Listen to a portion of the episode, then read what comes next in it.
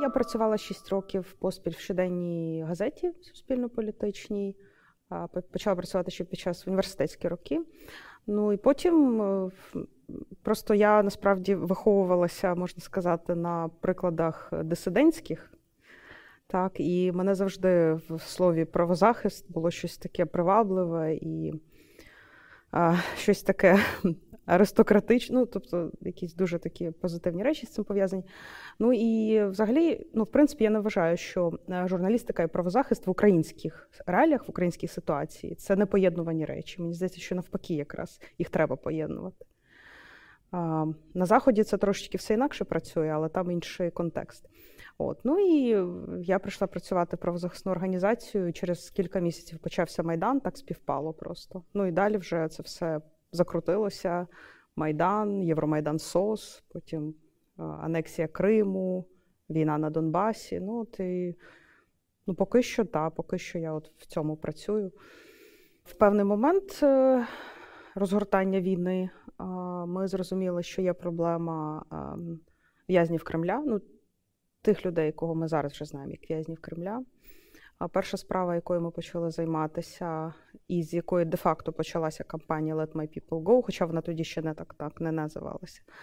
Це справа Юрія Яценка, львівського студента юрфака, який провів рік в російських місцях позбавлення волі, теж пройшов через тортури, через фальсифіковану кримінальну справу і таке інше. Ну і далі, коли він був вже звільнений, ми відчули, що є ресурс вплинути на ситуацію.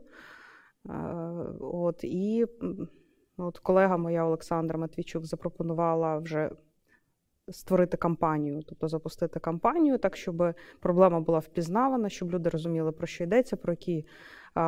Про яку кількість людей, що це за люди, які кримінальні справи проти них фабрикуються, як вони піддаються тискові. Ну, от так почалася кампанія, і, е, ну, на жаль, зараз вона триває, тому що, е, як ми знаємо, нові арешти з'являються. Принаймні люди, справи яких вкрай сумнівні, і до яких дуже ймовірно застосовується тортура. Я маю на увазі справу панова і так званих українських диверсантів в лапках в Криму. Ось тому, ну і власне кажучи, якщо є окупована територія, то тут без варіантів. Бо, по-перше, є російське репресивне законодавство, згідно з якимось людей, які читають конституцію в Москві, так е, е, засуджують до адміністративного до штрафів, е, хоча здавалося б. Ось, ну і плюс є ще всілякі кримські, суто кримські речі, які фабрик... створюються штампуються спеціально для Криму, як заборона меджлісу. Тому я думаю, що ця тема ще дуже довго житиме. От, Але разом з тим, ми з моєю колегою Ольгою Решетиловою, яка була засновником, співзасновником Повернись живим фонду. Ми вирішили, ми вже давно спілкуємося і працювали разом в газеті ще колись в дореволюційні часи. Е, ми вирішили створити свою організацію. Вона називається Медійна ініціатива за права людини, і ми хочемо спробувати якраз поєднати те, про що я на початку сказала, журналістику із правозахисною, е, із правозахисним активізмом, з правозахисною діяльністю. Мені здається, тут в Україні не оране поле в цьому сенсі. І чому саме так? Тому що сам по собі правовий інструмент дуже часто не спрацьовує, як ми знаємо, без якогось публічного розголосу там, або підтримки публічної. Ну і так само журналістика в чистому вигляді, якщо ти написав статтю, але не написав, умовно кажучи, заяву в прокуратуру. Е, це також навряд чи спрацює. Ну, Мені здається, що можна можна спробувати, використовуючи таку, такий мікс, е, принаймні на якомусь локальному рівні впливати на якісь процеси, на якісь окремі справи або долі людей. Коли ми говоримо про в'язнів Кремля, про кампанію Let My People Go, треба розуміти, що йдеться е, про зовсім різних людей, про різні справи і е, про, про, про різні методи тиску, які до людей застосовуються, так інше. Звісно, в усіх цих справах є політичний мотив. Але вони справді дуже різні. І люди там не тільки герої, ті, які е, ті портрети, чи яких дуже приємно у себе там мати десь на робочому столі, як Олег Сенцов, надихатися їхніми листами. Є люди, які по суті стали е, жертвами або знаряддями швидше війни. Ось, е, Не маючи навіть позиції якоїсь політичної, е, ідеологічної, е, не маючи ніякої за спиною, ніякого досвіду будь-якого активістського там і таке інше. Ну, Це якраз про справу Литвинова. Це людина, це житель Луганської області, станично-Луганського району одного з сіл, е, від якого 5 кілометрів буквально до російського ем, кордону.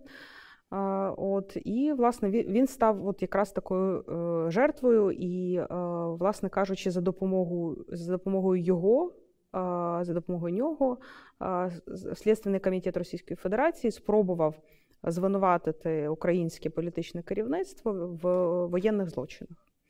Ось. А Литвинова призначили виконавцем в цьому спектаклі. Просто ну, мені здається, що тут мотивація така дуже складно от, створювати такий фейк-фейк, і ну, ну, в ньому має бути хоч щось матеріальне, ну хоч щось. От Литвинов став тим таким ну, от, матеріальним виявом цього фейку, начебто. Да? Тобто, от, от, от ми і арестували, от і осудили там, чоловіка, який к этому причастен. Але е, тут якраз завдяки роботі адвоката вдалося довести, що е, не просто там Литвинов не здійснював, не розстрілював мирне населення. Ось ті імена, які є в матеріалах справи, кого начебто розстрілював і гвалтував Литвинов. Цих людей не існує в природі, вони просто не зареєстровані в Україні. Вулиці, на яких вони начебто жили, їх так само немає в тих населених пунктах, які там вказані. Тобто, пов... абсолютно такий фейк. Я не знаю, можливо, я не настільки знайома там з історією юриспруденції, але мені здається, що можливо це навіть безпрецедентно, коли просто стирається межа між, ем, між кримінальними справами і пропагандою, да, між між діяльністю пропагандистської машини і правоохоронною системою. Мені здається, що це дуже небезпечно, звісно, і для самої Росії. От. Ну, звісно, ця справа не єдина. От, Але от в інших справах, ну принаймні там ну Надя Савченко, вона е, боєць Айдара, да, принаймні, да, вона принаймні брала участь в антитерористичній операції. Літвінов це людина, яка має сім класів освіти яка все життя перебувала те, що називається на соціальному дні, тобто ну, за межею бідності, можна сказати. Так, от я була у нього вдома. Ну, це дуже складне видовище, я мушу сказати. От його цивільна дружина. Таку, ну, тобто, Зразу очевидно, що це люди, які дуже соціально не влаштовані, і, мабуть, саме тому він так і підійшов для цих пропагандистських цілей, тому що ну, за нього особливо ніхто не буде вписуватися і боротися. Ну, Слава Богу, що знайшовся Віктор Паршуткін, е, дуже відомий, як ми вже зрозуміли, потім московський адвокат, який за цю справу про Боно взявся. Зараз вже МЗС е, йому матеріально тобто, компенсує частково його витрати, але все ж таки він за це взявся сам. Тому тому ми кажемо, що є вікно можливостей, і потрібно, звісно, правовою роботою займатися. Хоча зараз, коли у нас така пауза після е, повернення в Україну Афанасьєва і Солошенка, ну ми всі чудово розуміємо, що звісно це питання політичне виключно. Якщо є політична воля, то, от, як казав Олександр Попков, адвокат Гени Афанасьєва, вони самі йому намалюють паспорт український закордонний, і, і ну, зрештою, побачили, що так воно і сталося. Так? Тобто вони типу вважають його громадянином Росії, але при цьому ну, тобто, видали його спокійно Україні і без жодних проблем. Тобто, це не питання правове, на жаль. От, Але все одно, от зараз десь в кінці жовтня. Е, буде розгляд апеляції по справі Карпюка і Клиха в Верховному суді Російської Федерації. Звісно, там будуть адвокати. І, звісно, ми будемо робити все, щоб ця, це засідання висвітлювалося, медійно було підкріплене. Ось, Тому що все ж таки, ну так, це все декора... декорації, але але важливо документувати ці всі злочини судової системи Російської Федерації, в тому числі. Ми використовуємо от назву кампанії там або в'язні Кремля, так умовно кажучи, словосполучення, але за ним. Мені здається, варто говорити не тільки про тих людей, які перебувають в місцях позбавлення волі в Російській Федерації в окупованому Криму. Є, наприклад, люди, які не перебувають в місцях позбавлення волі, але вони переслідуються, як Микола Семена, журналіст кримський. Як е, Ільмі Умеров, знову ж таки, один з лідерів меджлісу, який, на щастя, був, е, тобто він вже не в умовах психіатричної е, лікарні там, чи обстежень, а вдома, але все ж таки над ним висить домоклів меч. І ще варто говорити про ті справи, які просто масово масово є е, присутні в Російській Федерації, і е, так само йдеться про громадян України. Ми умовно їх називаємо наркотичними справами. Громадяни України щонайменше 1300 людей. Україна не має актуальної інформації на сьогоднішній день, скільки таких громадян наших. Тобто е, це інформація російської сторони, причому озвучена в засобах масової інформації. Отже, щонайменше 1300 людей або затримані, або вже засуджені за 228 статтею Кримінального кодексу Російської Федерації. Це незаконне, е, незакон, е, умовно кажучи, незаконний обіг наркотиків. І е, ця схема вона працює в Україні і в Росії. В Україні людей по суті вербують для роботи, залучають для роботи, начебто, кур'єрами. От е, я сама навіть телефонувала на одну з цих гарячих ліній. Мені правда сказали, що там у нас закриті вакансії для дівушок. Потім я попросила свого приятеля зателефонувати. От стверджують, що ви будете розносити е, ем, побутову хімію. Та, тобто, ну І потім людина зголошується, її дуже швидко беруть в оберт, не даючи змоги е, прийти до тями, подумати, проаналізувати ситуацію. Ось е, Купують квиток, е, купують мобільний телефон, дають, так, смартфон, от, ну і відправляють в Росію, а далі вона вже з'ясовує, що їй доводиться поширювати наркотичні засоби. Ось і коли вона намагається з цієї схеми вистрибнути, причому незалежно від того, коли саме це відбувається, дехто там кілька місяців працює таким чином, кур'єром, по суті, дехто в перший же день намагається зіскочити, але відразу людину хапають правоохоронні органи. І от саме це наводить на думку, в тому числі це, що ця схема вона не просто йдеться не про наркомафію, а йдеться про спайку наркомафії і правоохоронних органів російських.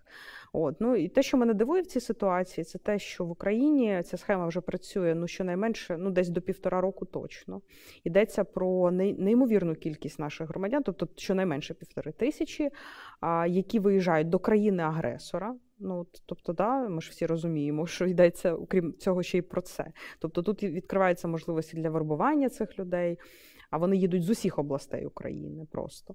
От. Е, і при цьому ну, ми не бачимо якоїсь адекватної реакції з боку правоохоронних органів. Хоча є є кілька кримінальних справ щодо е, потерпілих, можна сказати, і вони визнані якраз потерпілими за 149 статтею Кримінального кодексу України це торгівля людьми.